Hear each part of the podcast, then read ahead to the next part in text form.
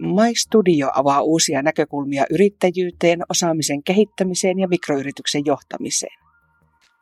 Näissä podcasteissa kurkistetaan mikroyrittäjien arkeen ja mikroyritysten yhteiskunnalliseen vaikuttavuuteen. Ääneen pääsevät professorit, tutkijat, mikroyrittäjät ja yrityspalvelutoimijat. No niin, eli meillä on tänään tässä sosiaalista mediaa koskevassa podcastissa mukana kaksi vierasta. Eli sosiaalisen median ja koulutusteknologian asiantuntija, tietokirjailija Harto Pönkä ja digitaalisen palveluliiketoiminnan dosentti Timo Koivumäki Oulun yliopiston Martti Ahtisaari-instituutista. Eli kaksi sosiaalisen median huippuammattilaista. Tervetuloa mukaan. Kiitos. Kiitos. Ja jos nyt aloitellaan tämmöisellä ää, lämmittelykysymyksellä. Minkä te koette, että on tämmöisen niin kuin onnistuneen somemarkkinoinnin tämmöiset yleiset edellytykset yrittäjille ja yrityksille? Jos vaikka Harto aloittaa. No mä näkisin, että siinä pitää tuntea se, jotenkin kohderyhmä pitää olla selvillä.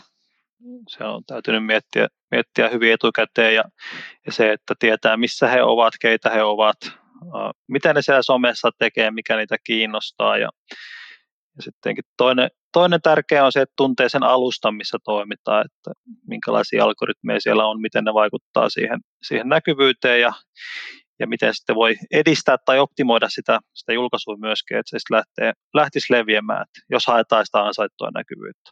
Tietenkin jos lähdetään niin kuin sillä pohjalla, että maksetaan näkyvyydestä, niin sitten tuntee sen, sen että miten, miten osaa kohdentaa sen juuri sille oikealle, oikealle ryhmälle. Tietenkin hyvä idea ja palvelu. Tai tuote, tuote on aina tärkeä myös. Joo, mä komppaan Hartoa tuossa, eli tosiaan se kohderyhmän tuntemus on tietysti yksi niitä keskeisimpiä seikkoja, eli meidän täytyy tietää se tavallaan ne meidän asiakaspersoonat, mitkä me on määritelty, mitkä heidän niin kuin on ne elementit, mikä heille tuottaa arvoa ja, ja mistä asioista he on kiinnostunut, mikä se on se käyttäytyminen eri, eri tota, kanavissa ja niin poispäin. Tietysti yleisestikin ottaen, niin sama pätee kaikkeen markkinointiin, oli se sitten somemarkkinointia tai perinteisempää digimarkkinointia tai markkinointia yleensä, niin että ne, niin kun se taustatyö on tehty kunnolla, eli se meidän yksittäiset markkinointiprojektit, ne on linjassa sen yrityksen strategian kanssa. Eli mikä meillä on se päämäärä, mihin me ollaan yrityksenä menossa, ja sen täytyy myös sitten olla linjassa yrityksen arvolupauksen kanssa, että tulee semmoinen koherentti viesti kaikista kanavista, ja että se palvelee sitä meidän yrityksen liiketoimintaa. Että se, se vielä niin kuin lisäksi tuohon, tuohon niin kuin kohderyhmätuntemiseen. Että kun nämä taustat on kunnossa, niin sitten se todennäköisyys sillä, että me onnistutaan niissä kampanjoissa on tietysti aina, aina parempi.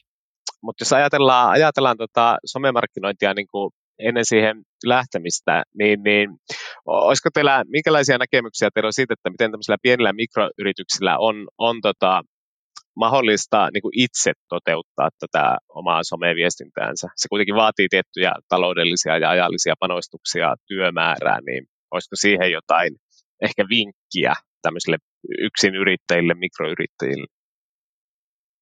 No kyllä, kyllähän se tota, vaatii. Vaatii tuota satsauksia, mutta ennen kaikkea se on sitä ajankäyttöä, että, että ensinnäkin opiskellaan niitä kanavia, että mitä, mitä niihin kannattaa laittaa ja mitä niihin pystyy laittamaan. Mietitään tosiaan se tausta, tausta hy, hyvin, että se palvelee meidän päämääriä. Ja, ja sitten kun siihen lähdetään, niin, niin täytyy myös niin kuin pitää mielessä se, että kyse on interaktiivisista kanavista, joka tarkoittaa sitä, että se ei riitä, että sinne vain jotain postataan ja sitten annetaan sen olla. Että jos sieltä tulee niin kuin, äh, yleisiltä reagointia niin kuin yritystä päin, niin niihin täytyy sitten reagoida. Ja, ja tota, kun on somesta kyse, niin se, että perustetaan se Facebook-sivu ja pannaan sinne yksi postaus, niin se ei vielä ole somemarkkinointia, että se on vaan sitten semmoinen staattinen näkyvyys. Eli se vaatii sitten sitä ajallista satsausta niin kuin pitkin matkaa, eli se ei ole tämmöinen kertapläjäys. Mutta sen, mä näkisin, että se ajankäyttö on ehkä se isoin isoin satsaus siinä, että sen vaatii sen opettelun ja sitten sen jatkuvan panostamisen siihen. Joo, ja jos katsotaan, että miten yrittäjät käyttää niin kuin sosiaalista mediaa verrattuna muihin, muihin ryhmiin, niin yrittäjäthän käyttää huomattavasti vähemmän, että taitaa vaan niin kuin maanviljelijät ja työttömät käyttää vähemmän kuin yrittäjät näitä eri somepalveluita. Että kyllä se osaamisen hankkiminen on se ensimmäinen satsaus, että jos sitä ei itsellä ole, niin sitä lähtee siihen opettelemaan, hakee ehkä jostain, olisiko joku kurssi tai joku koulutus, tai sitten hakee semmoisen ihmisen siihen avuksi, joka, joka osaa siinä sitten auttaa ja näkee sen yrityksen näkökulman myös. Ja sitten tuo, että onko se sitä ilmaista näkyvyyttä, sitähän tavallaan ei ole, että kyllä se aina vähintään sitä aikaa, aikasatsausta vaatii. Sitten toisaalta, jos tekee sitä maksullista markkinointia, mainontaa, niin, niin se on huomattavaa edullista verrattuna vaikkapa printtiin tai tämmöiseen perinteiseen bannerimainontaan. Että jos niin kuin yhden klikkauksen hinta Facebookissa ja Instagramissa lähtee alle eurolla, niin joskus se on ihan kannattavaa sitten laittaa sitä pientä, edes pientä markkinointibudjettia sinne. Kyllä, ja sitten jos muistetaan vielä se, että sen lisäksi, että se on hinnaltaan huomattavasti kustannustehokkaampaa kuin perinteinen printtimainonta, niin se myös on siltäkin kannalta tehokkaampaa, että me hyvin todennäköisesti saavutetaan paljon paremmin se meidän kohderyhmä somen kautta kuin tämmöisellä bulkki-printtimainonnalla. Joo. Tuleeko, tuleeko nyt nopeasti mieleen jotakin tämmöistä esimerkkiä semmoisesta, sanotaan, hyvin menestyneestä, ehkäpä nollabudjetilla tehdystä some, somekampanjasta, joko ulkomailla tai kotimaassa? No, mulla tulee mieleen tämmöinen oikeastaan aika tuorekin juttu, tai nyt ei välttämättä ole, ole niin kuin somekampanja, mutta kuitenkin niin kuin hyötyjälleen ilmasta näkyvyyttä. Tässä itse asiassa oli kaksi hyötyjää, eli tämä liittyy tämmöiseen karpalomehuun, jenkkiläiseen karpalomehuun kuin Ocean Spray, jota tuota niin, tämmöinen kaveri kuin Nathan Apo Daakka, en tiedä miten tämä nimi oikeasti lausutaan, mutta kuitenkin niin hänellä oli auto simahtanut tienposkeen ja hän sitten oli ottanut skeittilaudan ja lähtenyt skeittaamaan ja juonut siinä, ottanut TikTok-videon itsestään, kun skeittaa ja joo Ocean Spraytä ja oli sitten siinä samalla lauleskellut Fleetwood Macin laulua ja siitä on tullut valtava hitti Jenkeissä ja se oli sen Ocean Sprayn sen mehun myyntiä ihan valtavasti ja se on myös nostanut Fleetwood Macin vanhan seitsemänkymmentäluvun bändin takaisin listoille, että se on niin kuin poikinut ilmasta julkisuutta mehufirmalle ja orkesterille. Joo, näitä ilmaisia, tota, tai näitä kamppiksihän löytyy paljon, taas se, että mikä on ollut oikeasti ilmainen, niin on, on joskus, joskus kyseenalaista. Niin, mutta siis yleensä ottaen tämmöinen freemium-ajattelu somessa toimii hyvin, että annetaan jotakin ilmaiseksi, jotta sä annat jotakin hyödyllistä sille sun potentiaaliselle asiakkaalle, jolloin se saa kokemuksen, että sä oot hyödyllinen ja, ja avulias ja niin kun sulta löytyy sitä osaamista ja, ja sitten sen jälkeen on, on sitten todennäköisesti ottamassa myöskin yhteyttä sinuun, jos haluaa, haluaa saada muitakin palveluita ja, ja niin kun se on toki myös yksi keino, miten saadaan sitä asiakasrekisteriä kasvatettua, että samalla siinä saatetaan pyytää ne yhteystiedot ja näin. Tai niin markkinointirekisteriin. Sitten jos mä mietin näitä, näitä esimerkkejä, niin jotenkin etsimättä tulee mieleen tämä oma, oma sometoiminta ja, ja varsinkin kouluttajana on hyödyntänyt tuota, tuota mallia niin, että on laittanut näitä, mitä on pitänyt eri koulutuksissa esityksiä, niin sitten SlideShareen ja eri somekanavissa jakoon. Ja sitten tehnyt myöskin ihan, ihan niin kuin tätä varten näitä sosiaalisen median tilastokatsauksia jo aika monen vuoden ajan ja, ja laittanut niitä sitten jakoon. Ja, ja ne on kerännyt tässä tähän mennessä kaikki yhteensä niin kuin yli kaksisataatuhatta näyttökertaa kertaa SlideSharessa. Luulen, että aika usein se on se syy, että sitten sitä kautta on löydetty myöskin minut ja pyydetty kouluttamaan sosiaalisen median asioita. Että se ihan, ainakin itsellä on toiminut. No sitten jos miettii, yksi tämmöinen ei niinkään yritysmaailmasta tuttu esimerkki, mutta, mutta ehkä niin kuin kuvaa sitä, että mistä siinä on kyse. Että sellainen sana kuin viraaliudun taju. Eli niin kuin se, että hoksaa, että millä sisällöllä voi olla potentiaalia somessa, niin se on aika oleellista. Tavallaan, että mikä on kiinnostavaa, mikä on sen kaltaista niin kuin muodoltaan, että sitä halutaan levittää. Ja jos mennään tuonne viime vuoden joulukuuhun ja, ja tota, tähän suomalaiseen poliittiseenkin karttaan, niin meidän tuli tilanne, jolla, jolla me oli monessa puolueessa naisjohtaja ja, ja se oli tämmöinen kiinnostava teema. No, Hesarin toimittaja Tuomas Niskakangas sitten on kertonut, että hän, hän ehdotti ihan sinne toimitukseen, että nyt olisi hyvä tilaisuus nostaa tätä, tätä niin kuin teemaa esille uutisessa, mutta ei sitten siellä hänen esimiestä innostunut. No, hän teki sitten itse tällaisen kuvan, jossa sitten on, on tota Sanna Marin ja Li Andersson ja Katri Kulmun ja Maria Ohisalo ja Anna Maja Henriksson samassa kuvassa ja, ja laittoi sen sitten Twitteriin ja laittoi Instaakin jakoon ja, ja sehän lähti leviämään kulovalkean tavoin, että, että näin meillä pohjoisessa maassa toimitaan, että on, on niin kuin naiset nyt johossa ja, ja sitä sitten lainattiin myöskin monella ulkomaisella uutissivustolla ja, ja on kyllä niin kuin saanut tuhansia ja tuhansia tykkäyksiä ja jakoja. Tuohon viraaliuden tajuun vielä, niin sitäkin edesauttaa se, että tunnetaan ne omat asiakaspersoonat ja heidän somekäyttäytyminen ja, ja tarpeet ja, ja arvonlähteet ja niin poispäin, niin se auttaa myös siinä niin kuin hoksaamaan sitä, että mistä se virallisuus tälle kohderyhmälle sitten sikiää. On, tuleeko meillä jotakin sellaista konkreettista käytännön toimenpidettä, miten sitten somessa voisi vois nimenomaan sitä omaa kohderyhmää lähestyä, jos Harto pitää aloittaa?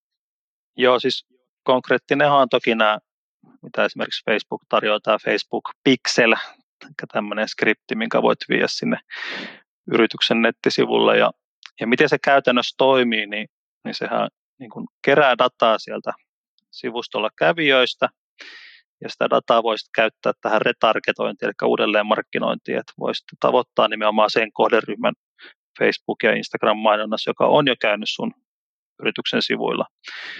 Ja myöskin se toimii niin, että se äh, niin kuin ikään kuin luo sulle sen asiakasprofiilin ja, ja pystyy sen datan perusteella löytämään niin kuin laajemman mainonnan kohderyhmän Facebookin ja Instagramin käyttäjistä, jotka on samantyyppisiä kuin ne, jotka ovat olleet sun yrityksen niin kuin asiakkaita tai kiinnostuneita aikaisemmin.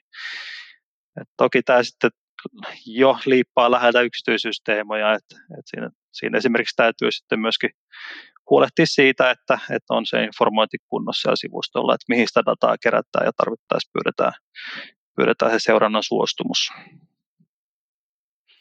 Joo, joo, itse asiassa tuo sama esimerkki tuli itselläkin mieleen ja, ja sitten tavallaan tämä lumipalloefekti, mikä siinä on mahdollisesti sen, tavallaan, niin sen lisää käyttäjäkunnan generoinnissa. Sitten mitä tästä yksityisen, yksityisen suojasta tuli mieleen, niin äh, tämä G D P R:hän on sen vaikutus kuluttajakäyttäytymiseen on itse asiassa ollut osittain päinvastainen kuin mikä tarkoitus oli. Eli se ei suinkaan välttämättä ole niin kuin parantanut kuluttajien asemaa suhteessa sen oman datan suojaamiseen, vaan, vaan nyt kun sitä lupaa kysytään ihan joka päivässä, joka paikassa, eli monta kertaa päivässä, ää, niin, niin ihmisistä on tullut sillä lailla välinpitämättömiä sen, sen luvan myöntämisen suhteen, eli klikataan joka paikkaan vaan sitä jessiä, sen kummemmin miettimättä, että mihin tässä nyt sitä jessiä ollaan laittamassa. Eli se on, on kyllä ihan semmoinen niin kuin aiheellinen huoli ja varmaan nousee jatkossa entistä enemmän nyt esille, kun tätä puntaroidaan, että kuinka, kuinka hyvin tässä nyt sitten onnistuttiin tämän G D P R:n kanssa. Joo, ja tuo teema on siinkin myös kiinnostavaa, että, että nyt tällä hetkellä nämä useimmat nämä evästeiden ja näihin seurannan tota, suostumuspyynnöt, mitä yritysten sivustoilla on, niin suurin osa niistä itse asiassa ei ole näiden Euroopan tietosuojaneuvoston ohjeistusten mukaisia, että varmaan siinä tulee myöskin siltä puolelta vielä kehitystä ja muutosta tapahtumaan, että kyllä siinä saa tarkkaan olla, että sen tekee oikein. Okei, eli tässä nyt nousi tavallaan niin kuin kuluttajien kannalta tämmöistä, tämmöistä tota, some, sometoimintaa tai nettitoimintaa, mitä ei kannata, kannata harrastaa, niin tuleeko, ja muutenkin on sitten noussut esille monia tämmöisiä piirteitä siitä, että mitä tuolla somessa yritysten kannattaa tehdä, niin tuleeko nyt mieleen jotakin semmoista, mitä ehdottomasti ei kannata tehdä? No ainakin yksi semmoinen ehdoton ei, että ei postata niin kuin tämmöistä user-generated content, eli toisten käyttäjien tekemää sisältöä niin ilman lupaa, että sehän nyt on semmoinen niin kuin aloittelijamainen muka, jos näin mennään tekemään.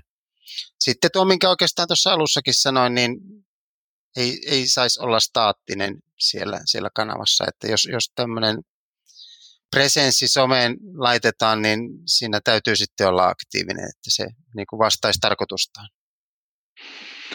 Joo, jotta sellainen itse tuli mieleen, mieleen tuosta kysymyksestä, että, että älä ainakaan lähde väittelemään sen asiakkaan kanssa. Että jos se tulee jotakin palautetta, niin ja jos on vähänkin tällaista kriittistä ja siinä on vähänkin sellaista, että on niin kuin, tai vaikka ei olisikaan aihetta katsoa niin kuin peiliä siellä yrityksen puolella, niin, niin herkällä kannattaa olla kyllä ensinnäkin pyytämässä anteeksi ja mahdollisesti antamassa hyvitystä, koska se on kyllä paha, paha moka, jos lähdet ikään kuin sensuroimaan tai kiistämään sen asiakkaan kokemuksen, jos se on ollut, ollut jollakin tavalla negatiivinen. Et, et niin kuin sanotaan, että se paha kello kuuluu kaikista kauimmaksi, että mieluummin hoidat sen asian tyylikkäästi ja usein siihen tosiaan sitä aihettakin on, on sille anteeksi pyynnölle ja sä voit ikään kuin samalla voittaa se asiakkaan takaisin sun puolelle ja, ja sitten se kertokin sinusta hyvää eteenpäin eikä pahaa. Että to, toki somessa tässä niin kuin sisältömarkkinoinnissa ja, ja miten, miten me voidaan somea hyödyntää siinä niin, niin paljon on kyse siitä, että sä herätät niitä hyviä fiiliksiä ja, ja ne mitä sä julkaiset on muutenkin sellaista, että se tulee se hyvä, hyvä mieli, mieli siitä ja halutaan sen takia kertoa sinustakin positiivisia asioita. Tavallaan se luottamuksen syntyminen edellyttää sitä, että, että se mikä tunne siitä myöskin tulee sinne, äh, sille kohderyhmälle tai ketään onkin siellä sosiaalisen median kanavissa, niin että se olisi positiivinen. Kyllä, ju- just näin, että se, tota, se, että siinä lähdetään inttämään sen asiakkaan kanssa, vaikka oltaisikin osittain oikeassa, niin kyllähän se luo semmoisen ylimielisen kuvan siitä yrityksestä ja ei se, ei se ainakaan sitä brändi-imagoa paranna. Ja itse asiassa, kun tämmöinen damage control-tilanne syntyy, niin jos se osataan taitavasti hoitaa, myönnetään se virhe ja pahoitellaan sillä tavalla luontevasti, niin se saattaa jopa kääntyä yrityksen eduksi. Se itse asiassa parantaa sitä brändi-imagoa, että hei, näähän on rehellistä, rehellistä porukkaa.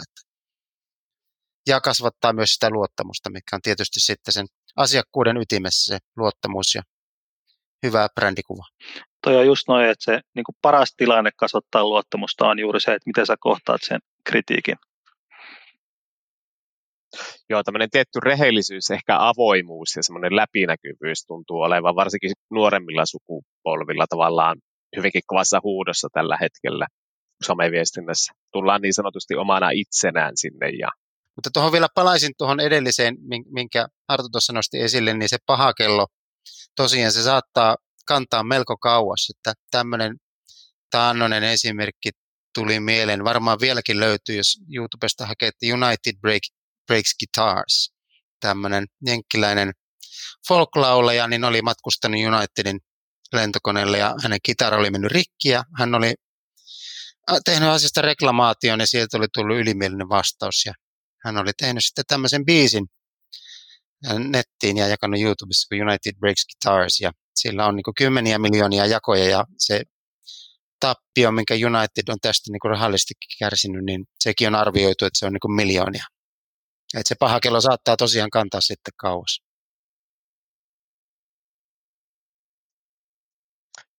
Joo. Okei, no me liikutaanpa sitten vähän tämmöiseen niin kuin tulevaisuuteen liittyvään aiheeseen, vähän ehkä tämmöistä tulevaisuusmaalailua, visi, visiointia siitä, että mitä, mitä tämä markkinointi on, on tästä eteenpäin. Eli miten tämmöinen niin kuin A I A R, eli tota, tekoäly ja lisätty todellisuus voi teidän mielestä vaikuttaa sosiaali- sosiaalisen mediaan tulevaisuudessa? Joo, mä sanoisin, että tota, jos lähdetään tuosta tekoälystä, niin se vaikuttaa jo tällä hetkellä siitä, että miten meistä niin käyttäjistä kerätään dataa. Et, et toki algoritmit pyrkii, pyrkii niin oppimaan ja siellä on, siellä on just näitä oppivia, oppivia sitten teko, tekoäly hoitamasta oppimista, että et mihin me reagoidaan, miten me reagoidaan ja meillä heitään vähän sellaisia koepalloja, että tartunko tuohon vai tartunko johonkin toiseen sisältöön. Ja, ja tämä vaan lisääntyy jatkossa. Et jotenkin, tällä hetkellä algoritmien yksi ongelma on se, että ne tavallaan saa semmoisen yksipuolisen kuvan käyttäjistä. Ne vahvistaa ikään kuin itse, itseään ja, ja tekoälyn avulla sit voidaan, voidaan päästä kyllä sit niinku laajempaan, vielä laajempaan profilointiin, ja mä itse asiassa pidän sitä ollenkaan hyvänä asiana, että kyllä siinä yhä enemmän ollaan sit käyttäjän niinku yksityisyyden kanssa sitä kaventamassa, mutta tämä on aika selvä, selvä, mihin suuntaan se on menossa. Joo, kyllä just näin, että se A I tosiaan, kun sekin kehittyy koko ajan ja, ja sillä on nyt enemmän dataa jatkuvasti käytössä, mistä oppia, niin, niin se tietysti entistä taitavammin pyrkii meitä, meihin vaikuttaa ja meitä ohjaileen myös liittyen digitaaliseen markkinointiin. Mitä tuohon lisättyyn todellisuuteen tulee, niin tämmöisiä niin kuin lähtöjä nyt on Jenkeissä osittain johtuen tästä koronatilanteesta, että kun ihmisten niin kuin fyysisessä kaupassa käynti on vähentynyt, niin on sitten lähdetty niin kuin, niin kuin verkkokaupoissa, mutta myös somesaiteilla kehittelemään tämmöisiä niin kuin virtuaalisia, virtuaalisia työkaluja, että voit esimerkiksi kokeilla vaatteita päälle ää, online-tilassa ja sitten vaikka kerätä kavereilta kommentteja siitä, että no miltä tämä nyt näyttää mun päälle ja niin poispäin. Että tämä on ehkä yksi semmoinen suunta, mihin nyt sitä A R ollaan viemässä. Tietysti sitten muun muassa Snapchatilla on kehitteillä tämmöisiä niin kuin kontekstuaalisia lisätyn todellisuuden elementtejä, että pyritään viemään, viemään niin kuin lisäinfoa sitten siihen ympäristöön, missä kulloinkin ollaan. Joo, toki näitähän nyt on, on paljon just näitä A R-sovelluksia nykyisiä, että saat videon tai kuvan päälle jotain tai tai Teamsissakin saat sen taustan piiloa. Se nyt menee jo vähän, vähän muuhun, mutta, mutta voisi vähän, vähän niin kuin tälleen humoristisestikin heittää, että, että nyt kun on ollut, ollut tapetilla nämä, että on jaettu muiden kuin omia kuvia somekanavissa tota, niin kuin omana, omana sisältönä, niin saa nähdä, millä meillä tulee silleen, että sä voit niin kuin pistää ohjelman päälle ja sitten saat kuvattua sen selfien missä vaan ympäristössä, että se näyttää aidolta, ilman että sun tarvii siirtyä sinne fyysisesti. Ja tota, se menee myöskin niin päin, että ainahan se ei ole vaan se ympäristö, mihin se käyttäjä sillä A R:n avulla viedään, vaan, vaan myöskin se käyttäjä saadaan kopioida. Eli, eli nyt on jo näitä, että saadaan niin kuin sun naamat puhumaan videolla ihan jotakin muuta kuin olet oikeasti sanonut ja jopa sun äänelläkin. Että, että niin kuin, ehkä se on yksi puoli kanssa, että tämä niin kuin disinfo ja, ja valeuutis sisältö tulee vaan entistä haastavammaksi myös somessa. Joo, kyllä sen blokkaaminen tulee olemaan tietenkin, niin kuin, tulee tämmöisten niin kuin torjunta-estofilttereiden rakentaminen tulee varmaan olemaan iso bisnes. Mutta mut se sitten tietysti pitkässä juoksussa myös osittain syö itseltään tehoa, että ihmisten luottamus ylipäätänsä siihen, mitä täältä digituutista tulee, niin se kyseenalaistetaan jatkossa enemmän ja enemmän. Että,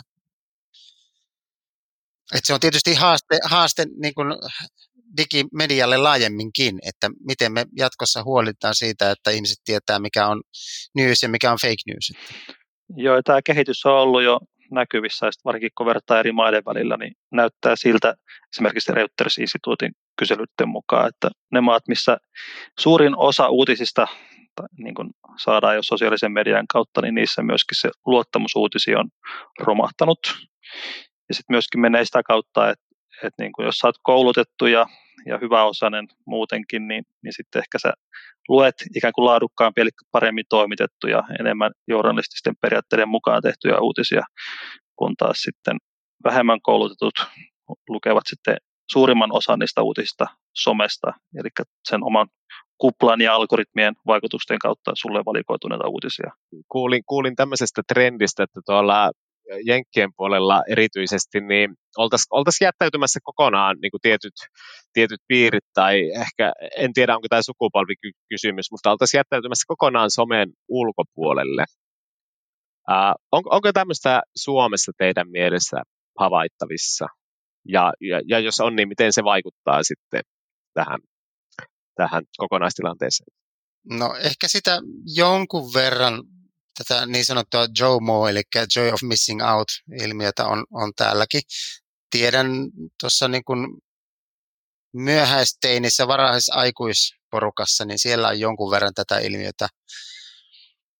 Mutta ei mitenkään laajassa mittakaavassa ainakaan Suomessa vielä. Ja jos näin kävisi, että siitä tulisi laajempikin ilmiö, niin Sillähän tietysti sitten se vaikutus noin niin kuin markkinoinnin, digimarkkinoinnin näkökulmasta on luonnollisesti se, että meillä on yksi tämmöinen taktisen markkinoinnin kanava vähemmän tehokkaassa käytöstä, käytössä, jolloin se suhteellinen effortti sitten muihin vähän perinteisempiin digimarkkinointikanaviin olisi sitten isompaa.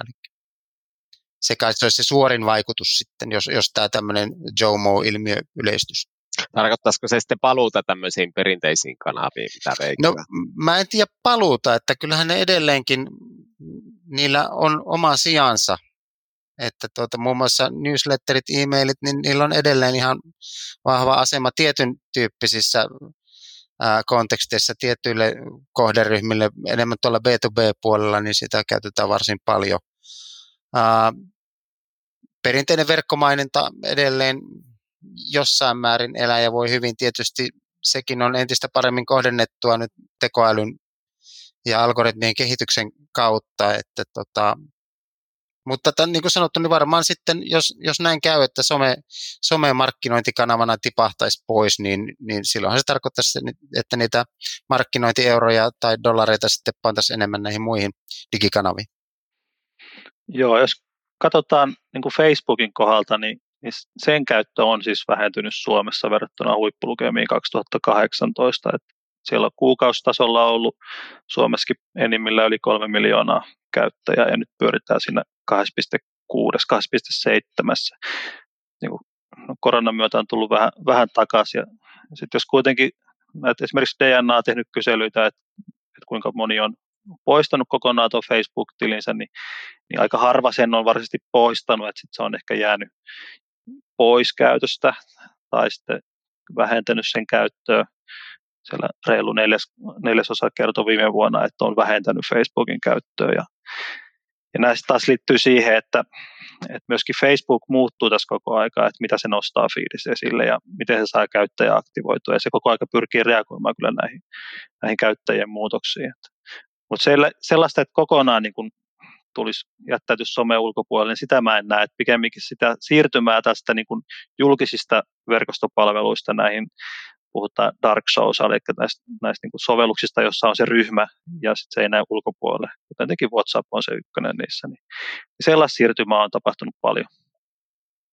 Kyllä, ja, ja tota, näitähän erilaisia somekanavia ja ratkaisuja syntyy toki uusia koko ajan. Ja, ja tota, ehkä se tämmöinen niin sanottu perinteinen somemaailma, jossa se niin kuin fokusoituu muutamaan pääkanavaan, sanotaan nyt vaikka että Facebook, Instagram ja, ja sitten joku WhatsApp, niin, niin se maailma ehkä tulee muuttumaan pysyvämminkin, että niitä eri sovelluksia on sitten käytössä niin kuin laajemmin enemmänkin eri, eri tota niin, ää, ikäryhmillä. Nythän pääasiassa se jako menee sillä tavalla, että Facebook on tämä eläkeläisten somekanava tai vanhemman väen somekanava ja nuoremmat pyörii sitten siellä Instassa ja WhatsAppissa, Snapchatissa ja TikTokissa ja niin poispäin. Tavallaan mitä nuorempaa ikäryhmään mennään. Mutta tosiaan mä näkisin kanssa, että ei se some sieltä häviämään tule, mutta että se muuttaa vaan muotoaan ja ehkä kanavakirjo tulee laajenemaan, mikä tietysti sitten ää, aiheuttaa paineita markkinoijille, eli se asiakkaiden tunteminen ja heidän kanavapreferenssien tunteminen niin on entistä tärkeämpää. Joo, okei. Selvä juttu. Tässä tota, omassa puheenvuorossaan Harto päästikin nyt hengen pullosta mainitsemalla tämän korona, eli otetaan tähän väliin pakollinen koronakysymys, että tota, miten näin niin kuin yleisesti ottaen tämä korona, koronatilanne on, on vaikuttanut tähän? Oletettavasti on tietenkin käyttäjämäärät ja sosiaalisen median käyttö on tietysti kasvanut paljon, mutta mitä, mitäs muuta olette huomioineet tässä? Joo, noista ihan tota tilastoja, mitä on, on katsonut tästä koronan vaikutuksesta, niin, niin silloin viime keväänä, kun tuli tämä lockdown, niin, niin kyllä se lisäsi aika välittömästi kiinni niin Facebookin ja Instagramin, myöskin Twitterin käyttöä, että kolmesta viiteen prosenttia kuukausitasolla kasvoi siinä, si, siinä välillä, että vähän, vähän tosiaan tuli Facebookin käyttäjiä takaisin, jotka oli sitä aikaisemmin passivoitunut. Ja sitten minkä tyyppisten palveluiden käyttö, niin nimenomaan nämä, mitkä keskittyy siihen niin kuin sinun ja sun tuttavapiirin ja jopa niin ihan ystävät ja perhe, perhepiirin käyttöä. Eli, eli eniten se näytti lisäävän just, just niin kuin WhatsAppin, Facebookin ja, ja Instan käyttöä. Ja toinen ryhmä sitten, missä on, on kasvua, niin on ollut tämmöiset uh, harrasteryhmät, eli, eli tavallaan myös sitä harrastamista on osittain viety nyt sitten sinne someen.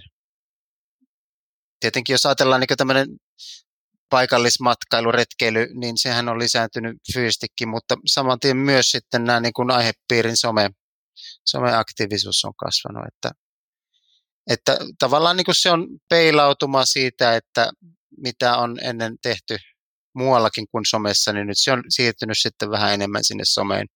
Mutta tämä kasvu on kuitenkin tasoittunut, että, että tota, se oli se piikki siinä tosiaan, kun lockdown tuli, niin siinä oli selkeä pomppu, mutta tota, nyt ollaan minun mielestä aika, aika normitilanteessa kumminkin. Joo, nyt ollaankin päästy sellaiseen vaiheeseen, että viimeinen kysymys olisi jäljellä. Eli viimeisenä kysymyksenä voisin kysäistä tälleen tota, nämä top kolme asiaa, mitä mikroyrittäjä, nimenomaan mikroyrittäjän kannattaa muistaa sosiaalista mediasta ja sen käytöstä. Jos vaikka Timo aloittaa. No top kolme asiaa, tämä on paha rasti, koska niitä helposti tulisi vaikka top kymmenen asiaa, mutta jos nyt kolme puristetaan tästä, niin, ja nythän niitä tulee kuusi, kun meitä on kaksi tässä sanomassa top kolme, niin, niin tota, no ihan ensimmäisenä, että pelko pois, eli semmoinen turha digipelko, niin, niin sitä mitä, itse on täällä huomattu, että kun on paljon tehty töitä pienempien yritysten kanssa, niin sitä ar- arkaillaan vähän nyt sitten turhaa, että, että rohkeasti vaan niin kuin siihen digin kiinni ja opettelemaan sitä somea ja, ja hyödyntämään sitä, että ei, ei se ole ylivoimainen tehtävä, että se on niin kuin yksi semmoinen, semmoinen tärkeä pointti. Sitten minkä oikeastaan jo sanoin siinä aluksi, niin että se toteutus täytyy sitten miettiä tarkasti joka tapauksessa, että se palvelee niitä yrityksen tavoitteita ja että se kohdentuu oikeisiin kanaviin oikean tyyppisellä sisällöllä suhteessa siihen meidän, meidän kohderyhmään. Eli tehdään niin kuin heti lähtökohtaisesti, pyritään tekemään tehokasta viestintää. Sitten tota, ihan semmoinen yksittäinen pointti, että se some ei ole sama asia kuin Facebook, eli niitä kanavia on paljon muutakin ja se olisi niin kuin hyvä miettiä, että mitkä ne on ne meidän kohderyhmän niin kuin ne tärkeimmät somekanavat ja keskitetään ne paukut sitten sinne. Joo, top ykkösenä voisi vois olla sellainen, että, että nimenomaan että valitse se sulle sopiva kanava, että jos mä mietin keskivertoyritystä, niin ei se ole ole todellakaan se Facebook enää, että kyllä mä, jos, jos on tämmöinen mikro- tai pk-yrityskin, joka nyt harkitsee, että lähteekö luomaan Facebook-sivua vai jotakin muuta, niin melkein nostaisin ykköseksi sen Instagram-tunnuksen, että, että siellä Instagramissa käyttäjät ovat lähtökohtaisesti siis kyselyiden mukaan, niin suhtautuvat positiivisemmin siihen yritysten somemarkkinointiin ja, ja myöskin ihan niin kuin tilastojen mukaan, niin, niin enemmän saat sillä niin kuin samalla työllä tulosta, eli reaktioita ja sitä kautta näkyvyyttä ja niitä asiakaskontakteja. Sitten tosiaan niin se ei välttämättä ole kaikille se oikea ratkaisu. Et jos sulla on taas B two B-toimintaa, niin sitten katsii mennä LinkedIniin. Et sieltä löytyy sitten nimenomaan sen puolen kohderyhmiä paljon helpommin. Ja, ja, ja sitten jos sä haet tämmöistä viestintää ja P R-näkyvyyttä, niin sitten varmastikin Twitter on oikea paikka. Et kaikissa on nämä omat, että mihin ne keskittyy. Sitten toinen Toinen pointti oikeastaan tuo sama, mitä, mitä Timo sanoitkin, että, että on rohkea, eli keskity siihen omaa, omaa juttuun, mikä sitten sulla onkin, mitä sä teet. Mikä, ja sitten niin kuin lähtökohtaisesti, jos sä oot jonkun alan asiantuntija, niin se kiinnostaa muita ihmisiä, koska he eivät ole sen alan asiantuntija. Jos sä kerrot sitä sun omasta jutusta, niin se on varmastikin jollekin kiinnostavaa ja varma, varmastikin just sille sun kohderyhmälle kiinnostavaa. Ja sitten katsii vaikka tehdä semmoinen pikkusuunnitelma, että mikä tässä mun ja meidän yrityksen toiminnassa on sellaista, mikä voisi muuta kiinnostaa ja minkälaista sisältöä tästä voisi vois muuten nostaa. Ja tehdään semmoinen pieni, pieni somejulkaisu tai vuosikellokin siitä jo, että mitä julkaisen milloinkin. Ja viimeisenä se, että, että arvioi sitä omaa toimintaa. Kun teet niitä somekokeiluja ja ehkä pientä kamppista, niin arvioi sitä ja katso vähän ympärille myös, että mitä ne muut tekee ja hae sieltä uusia ideoita. tämmöinen kuin prancheme piste fi on hyvä palvelu löytää sitä benchmark-materiaalia muista, muista samankin alan yrityksistä. Tämmöinen pieni lisäkysymys vielä Hartolle, kun mainitsit nuo sisältösuunnitelmat ja niiden tekemisen, niin kuinka pitkä, kuinka tuollaisena, tai minkä, mitä pitäisi tämmöisenä sopivana suunnitteluaikana, jos ajatellaan, ajatellaan tuota, some, somesuunnitelman tekemistä, että olisiko se joku tietty projekti, pari kuukautta, ehkä kvartaali, vuosikellon mainitsit? Joo, no sehän riippuu siis ihan alasta, että mitä, jos siellä on joku toistuva juttu vuosittain, niin tai joku tietty sesonkiajat, niin to, toki ne vaikuttaa tällaiset, että miten sulla menee muutenkin se liiketoiminta sen vuoden ympäri. Mutta nyt ehkä poikkeusaikana niin semmoinen kuukauden niin kun näkökulma eteenpäin niin on ihan, ihan sopiva. Just. No niin, tähän, tähän voidaankin varmaan sitten, sitten tuota lopetella. Ja tässä vaiheessa voisin kiittää teitä vieraita, eli Timoa ja Hartoa tästä juttutuokiosta ja toivottaa hyvää jatkoa tähän sosiaalisen median tutkimukseen ja koulutuksen parissa. Kiitoksia. Kiitoksia.